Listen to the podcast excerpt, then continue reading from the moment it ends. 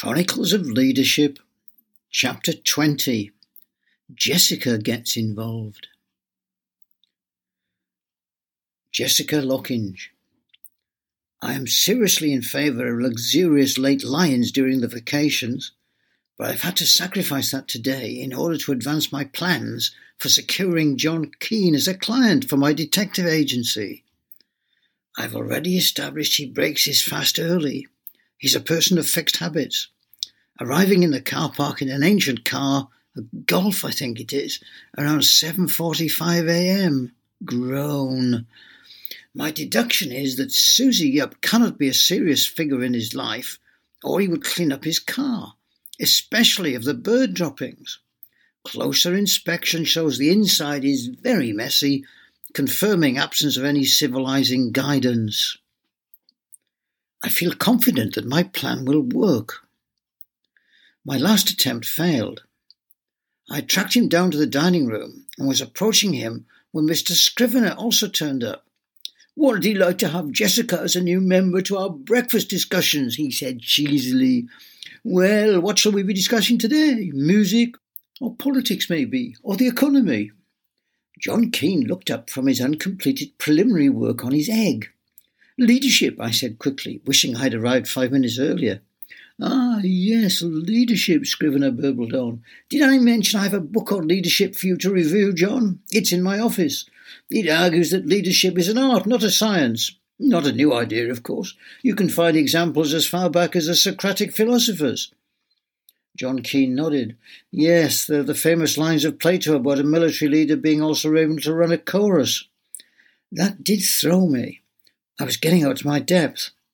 I risked one more question, hoping it would not turn out to be a bad one. "Are you researching leadership in ancient times?" I asked, pointedly directing my question to Dr. Keane, his egg, or my question which would take greater hold on his attention. "History," he replied. "Most leadership books ignore history, except case studies of great leaders of the past." Scrivener nodded, still being superior. His specialist subject in Mastermind would be the history of everything. "In a postmodern world, you must also understand modernity," he pontificated. "But to understand modernity, you have to understand antiquity." It's probably a line he uses in his lectures. My mind was already turning to a future meeting with John Keane in the absence of Mr. Scrivener. Then the next day, another chance came up. I've been waiting patiently and well concealed.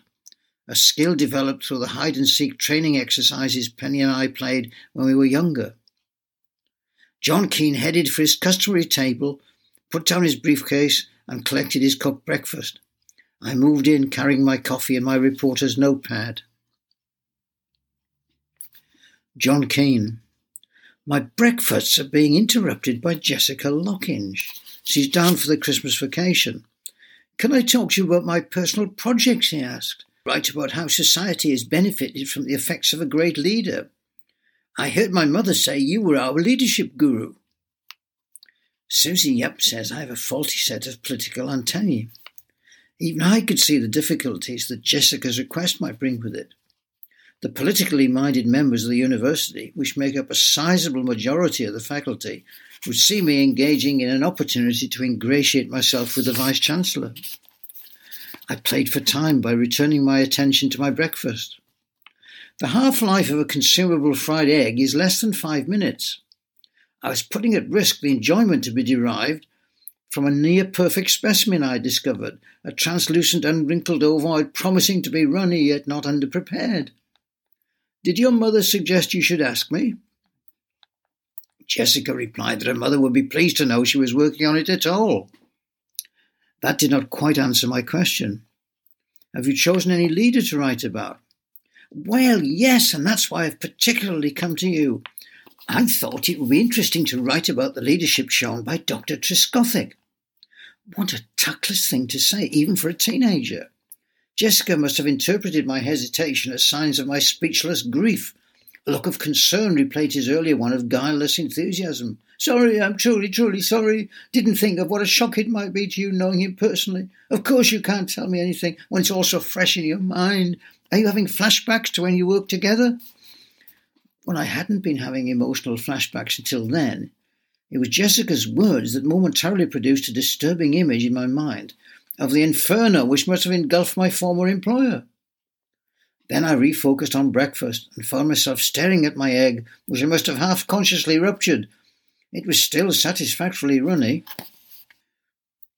Beamer had warned me about being manipulated by the Vice-Chancellor. Could Jessica be trying to find out what I knew on behalf of her mother? And was the daughter as skilled as the mother at influencing everyone she encountered? I was about to reject her request out of hand, but then I had an even cleverer idea. I could use Jessica as a research assistant. Why not let her dig around what another scientist had become interested in? I'd be happy to help, I said, but just let your mother know. Even on a personal project, it's part of the learning experience for a student to consult as long as you indicate your sources of information. Awesome. She flipped open her phone. We could do it by texting when I get back next term. There was nothing for it. I took out my own antiquated mobile and consulted my diary where I kept its number and password. But you can't expect instant replies. I keep it turned off and I don't check it every day. She looked as if I had confessed to engaging in a form of self-harm. Okay, she said, getting up. I'm really grateful. Must go. Want to catch up with someone. So, accept messages. My egg now looked distinctly congealed and unappetizing. I wondered if I could find another properly runny one at the serving counter. I turned over the idea in my mind for Jessica's project. Brush had said that Brian Treskothick had created a laboratory in Meniscus, similar to the one that the famous scientist Rutherford had set up nearby in Manchester and then in Cambridge. I would suggest to Jessica that she does a compare and contrast between Treskothick and Rutherford, whose work in some way could be said to have been a necessary precursor to the nuclear age and the atomic bomb and the global struggles for the balance of power in the 20th century. Not for the first time since my illness, I remembered the encounter with an old man who talked about such matters, and my possible part in averted a threat of similar proportions.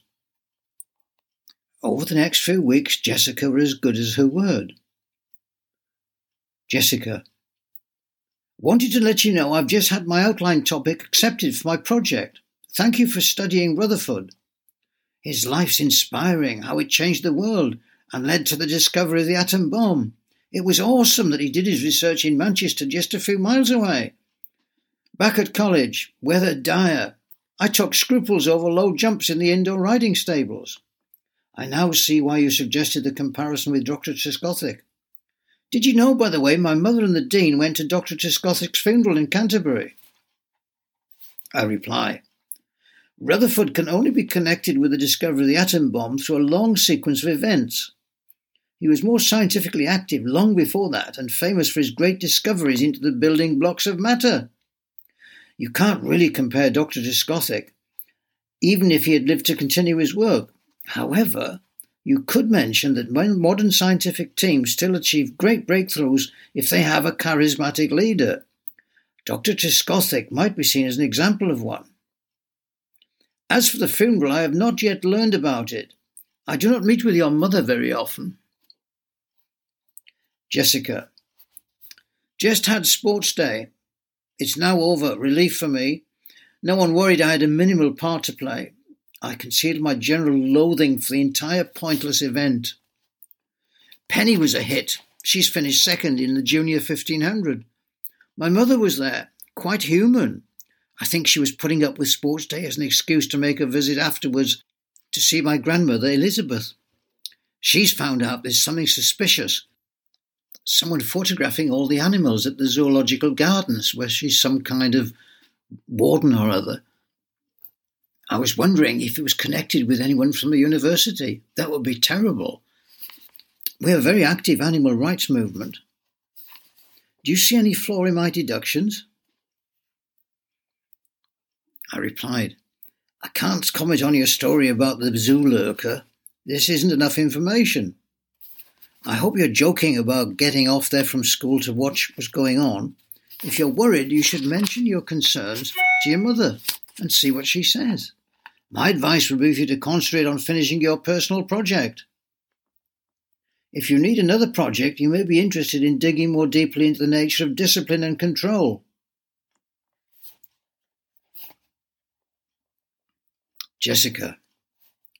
Notes outlining the current state of my investigation into the death of Brian Treskothick.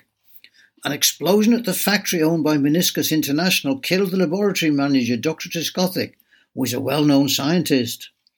I've discovered that the company provides research money to Ormstown, but it's also the fifth biggest user of animals in all of Europe in their research experiments. What vile acts must be carried out there every day? Dr. Treskothick recruits people from Ormstown undergraduates. Our university has grown fat on the results from countless experiments on animals there. There is more. According to his CV, John Keane was at Meniscus when Treskothick was there. He hired John Keane. A girl in my ear passed on to me the most astonishing news. Her boyfriend, says she, works at Meniscus. No one there is allowed to say anything about the explosion that killed Dr. Treskothick. I have a suspicion that our animal rights group is connected with all this. I've seen their leader about campus. He's quite a glamorous figure. But I need to check up on the animal rights group. If I discover they're responsible for the explosion, I will meet with this dando and demand they use only peaceful means of halting the killing and torturing of animals. Two wrongs do not make a right. Perhaps they will need someone of exceptional investigating skills, such as myself, to achieve such a change of strategy. Dando will in all probability enrol me as a member of the group, seeing my abilities, and I will have obtained my second client. Although he doesn't know it yet, of course, John Keane has already become my first.